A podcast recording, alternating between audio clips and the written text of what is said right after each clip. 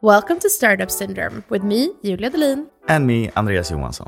CEO of a public company had sold off a non negligible part of their ownership, and markets had reacted negatively. So then he went out and made a statement that the company's doing great, we're doing fine, I just need to fund my divorce. this is a podcast where you get an unfiltered view of Stockholm's vibrant startup scene, also known as one of the greatest in the world.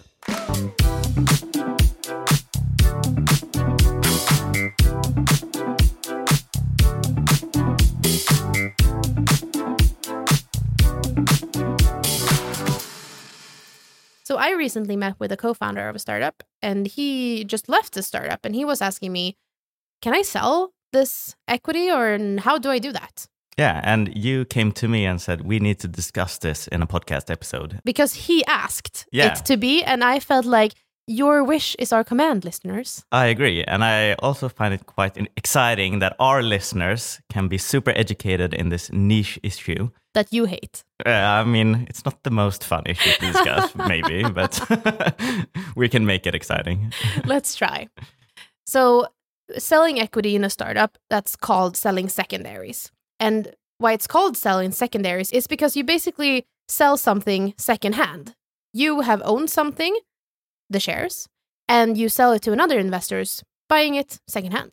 Yeah, and I think when most people think about trading stocks, you think about maybe the public markets, and that's where you kind of intuitively understand that you're buying from another investor, someone else who's been a shareholder. So that's a secondary market. But when you think about investing in startups, usually people probably think about them having done a share issue and you buying shares directly from the company. But it's actually possible to buy shares of a, an unlisted company by buying shares from another investor. So that's the secondary market. Yeah. And that's then called primaries if you do a new share issue and buy shares through that. Yeah, it's similar to you can buy clothes from like H&M or Zara or whatever directly from the store. That's the primary market. Mm. But you can of course buy secondhand as well from like Sellpy or from Röda Korset. I don't know. I usually say primaries is clothes from Primark, secondaries are secondhand clothes. exactly. And everyone knows if you want to look like everyone else, just basic formulaic, then you buy from whatever store you find. But if you want to look cool, find the really unique stuff, then you go to secondhand shops. So it's exactly the same with shares. Yeah, buying shares in a new share issue that's so 2010. Now Yeah. it's buying secondaries. Secondaries is the new black.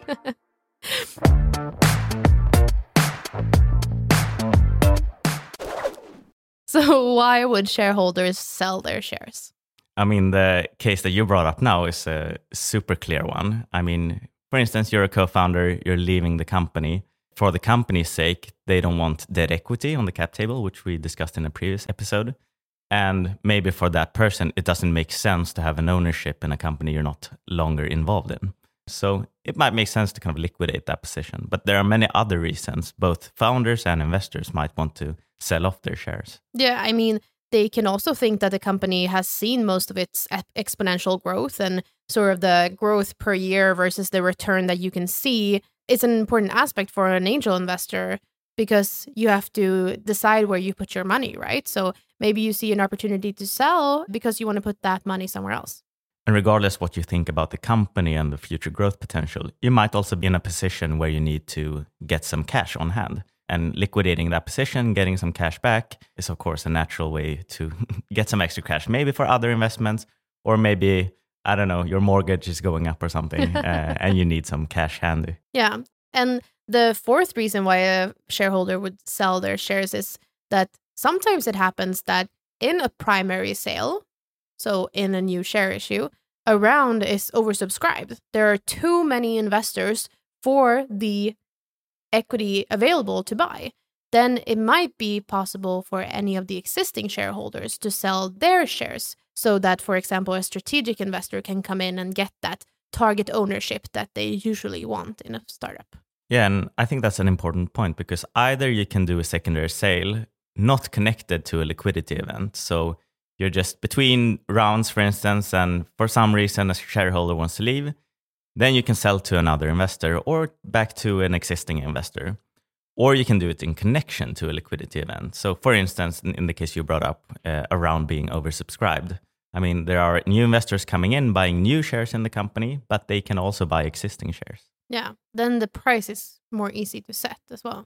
Yeah. I think an important aspect to understand is just kind of the risk, not only associated with investing in early companies and the volatility tied to that, but part of the risk of startup investing is also liquidity. Because in public markets, you can sell whenever. But through these secondary sales, that's a way to access a little bit more liquidity because you're not as locked in anymore. But I should mention that it's not the same thing selling secondaries when it comes to public markets compared to private ones. Absolutely. And I mean, for different people, it makes more sense to get liquid assets. And it really depends on the reason why you're selling, of course. I mean, we talked about this co founder, and founders is obviously one of the people who are at some point probably interested in selling parts of their shares. It can be to get that liquidity or basically just diversify your own portfolio. Maybe you have a huge ownership in your own startup, but you would uh, be interested in not having all of your eggs in the same basket and, and putting some eggs in other baskets, investing in other startups, for example. Yeah. And another class of people who are also kind of probably interested in these types of secondaries are early investors. So usually your angels or people who kind of invested in early rounds, they are more likely to kind of want to get back their return earlier than, you know, VCs who stepped in a little bit later. Yeah. And then you have the employees who might have been issued stock option programs that then were exercised to shares and now they sit on shares. Maybe they're not employed at the company anymore, so they don't have that same insight. So they don't really know where the company is going. Then they might also want to sell off their shares or just to liquidate assets, of course. Yeah. And for founders, aside from them leaving the company, we actually had a coach who gave the advice to many of our startups that at every liquidity event, it might be a smart idea for the founders to liquidate part of their ownership just to have some carrot, some incentive, because you're working very long hours for a lot of years most of the time. Uh, a lot of that is totally uncompensated, uh, aside from just a number on a paper going up in terms of the valuation. But just getting some sense of like, okay, we're actually making progress here, we're earning some money. Part of my investment I can actually liquidate here. Uh, that's usually a good idea for founders to to do uh, when they bring in rounds. Yeah, and same for early investors. I'm in the midst of doing the annual education program that I run together with Breakit. And as part of the research that I brought up in this education program, is that sometimes it's even better for you as an angel investor to actually sell parts of your shares also at each liquidity event. So each round coming after you invested. Not because it's maybe the best return of that, but maybe it's the best risk reward ratio.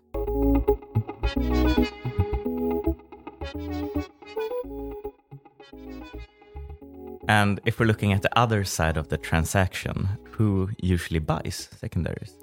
So it's almost always the already existing owners or shareholders or new investors coming in. And I mean, some shareholders have targets like they always want to own more than 10% or they always want to own more than 4% because those are different thresholds if you look at the Swedish aktiebolagslag and the, and the Swedish Companies Act. So, of course, an important question you might ask is how do you determine the price? And I mean, to some extent, we talked about this being a secondary market. And in a market, the buyers and sellers agree on a price, but that doesn't give us too much info. So, I mean, there are two different cases here. One where this is connected to an, an actual liquidity event, right. and one where it's outside. So, in both cases, how is the price determined? So, if it's a current transaction, then usually you base the price off of the pre money valuation of the new share issue. However, if it's uh, not within a primary sale or a current liquidity event, the price is, as you say, basically set by the market. And I've seen everything from 50% to 80% of the last round price, but it so depends on how far back the last round was, what has happened since that round, you can, of course, have an external party value the company, but usually you just decide on a price that some buyer is willing to pay for it. And in our own fund, SSE Ventures, uh, our investors are shareholders. And I mean, we have set up a structure for that. So maybe you can explain how that works when they want to do secondary sales. Yeah. So because we have so many investors, it was the most easy thing to do to decide exactly how the price is set. And sometimes you see this in shareholders' agreements that it's actually decided if someone external party needs to value the company or, or if there's any other way that you actually go about selling secondaries.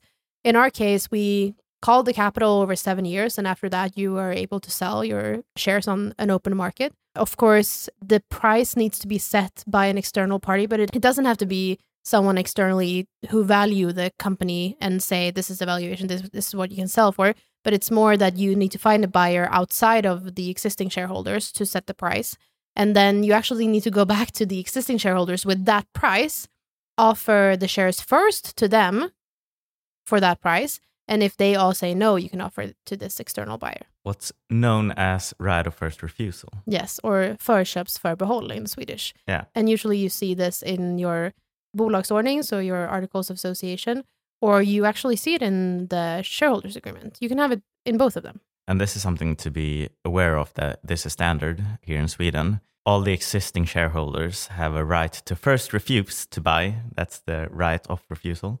First refuse to buy the shares before you're able to offer them to new investors. And this can differ a bit uh, if we're very niched into this subject. It can differ a bit between like preferred stock and other stock, also in terms of the price and so on.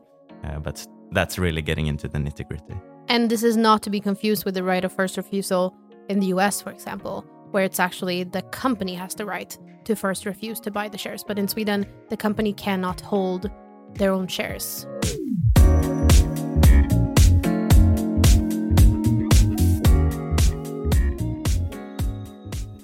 So let's say hypothetically that I'm an investor in a company, I own 10%, and I want to liquidate my position as secondary sales.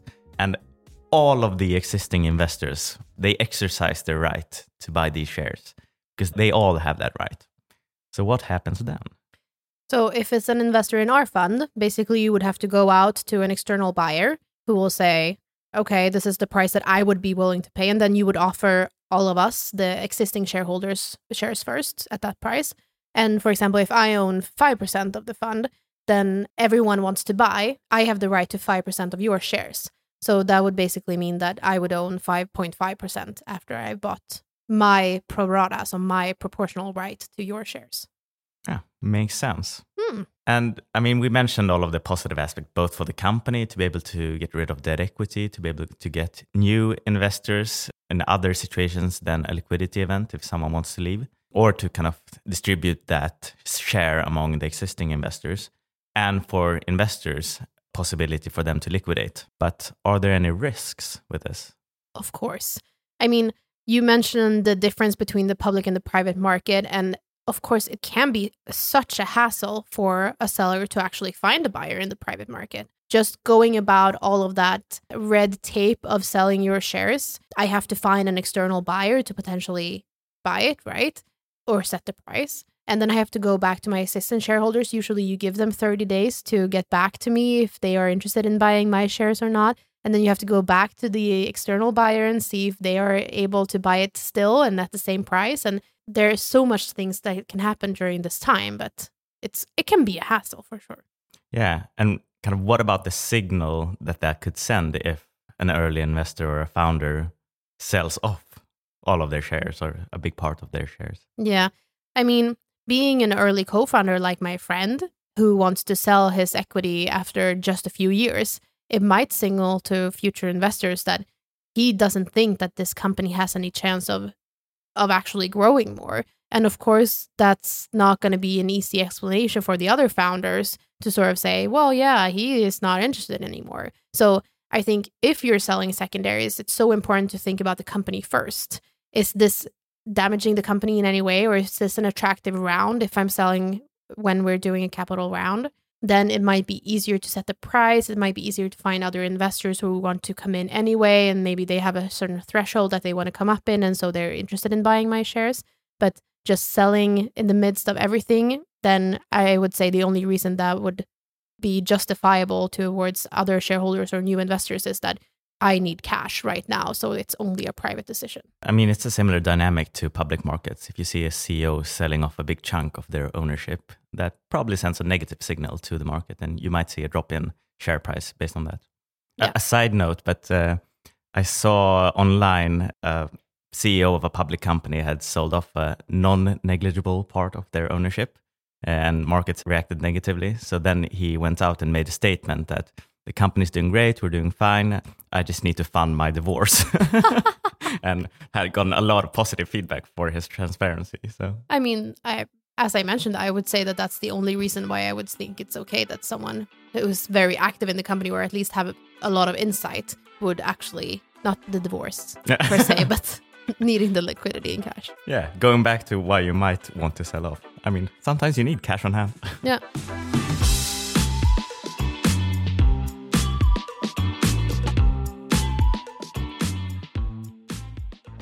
What if you, as a company, see one of your investors selling to someone else in a secondary sale, but you don't want that person on your cap table? Hmm. What do you do then? Can you do anything? I mean, usually this is regulated by the shareholders agreement. So it would usually say, or you can put in there that the founders, together with some investors or some percentage of the owners, should have the right to refuse certain investors or have the right to decide if a new investor is coming in or not. But of course, this is easier when you're a small company, but after a while, you can't really control how the secondaries are being sold. Like, if you have huge employee stock option programs that have are exercised to shares and you have a lot of employees just selling shares, I mean, that's a huge market to keep track on. You can't really you can't really have a say in who buys it. Yeah. And returning back to some of the risks or downsides of secondaries, um, Sebastian Siemiatkowski, the founder of Klarna, has told this anecdote many times, but the fact that they, as the founding team, especially he, spent a lot of time and effort in the beginning just facilitating the sale of secondaries, which is time off of his table, which is not value adding to the company, not directly at least, because you're not getting any cash as a company. You're just helping other investors sell off their shares, to third party investors. Yeah. I think this is a great story, and you can read all about it on Flat Capital's website. Uh, it's also one of the reasons we made ST Ventures an evergreen fund because we wanted to be a long term investor who invested early on and weren't annoying with selling secondaries. Yeah. I mean, I would ha- hate to spend a lot of my time doing something that I know is not adding any value to kind of my day to day life or my company, but just to be nice to other investors. Yeah. Selling secondaries is hard, and being in all of that as a founder is definitely something to keep in mind that it's going to come sooner or later. And then it's good to have most of these paragraphs in the shareholder agreement and the and the articles of associations to sort of keep, keep track of what you can do and exercise your rights. Yeah. I can imagine that Klarna and Sebastian made a lot of friends though by doing that because probably a lot of the people that stepped in and bought those secondaries are probably happy they did so by now. Definitely.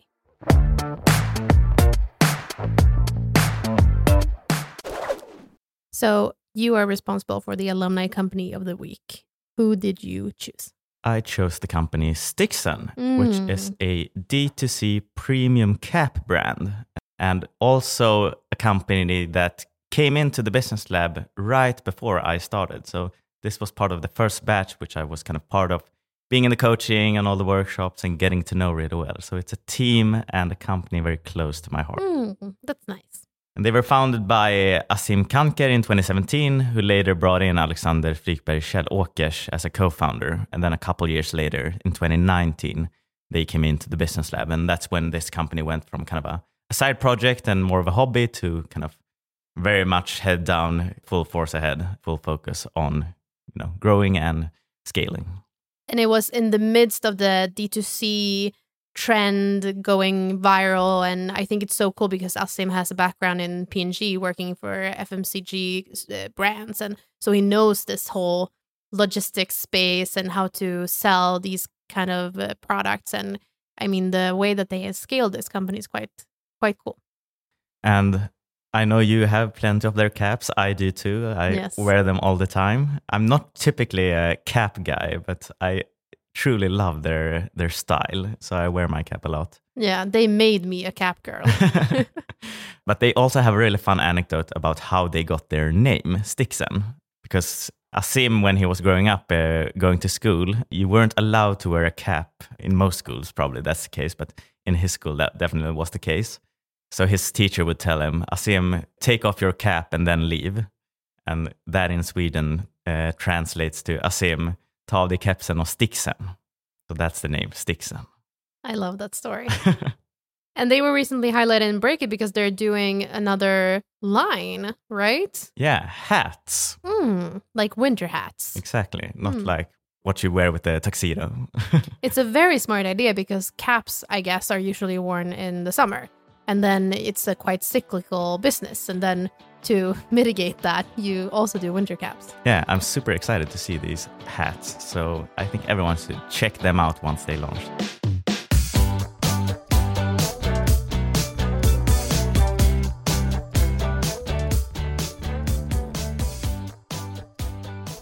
And carve outs. You have the most boring carve outs ever in this episode, but I'll let you do it. Yeah, so I'm encouraging everyone to apply for electricity support or elstöd, which you can do before September 25th.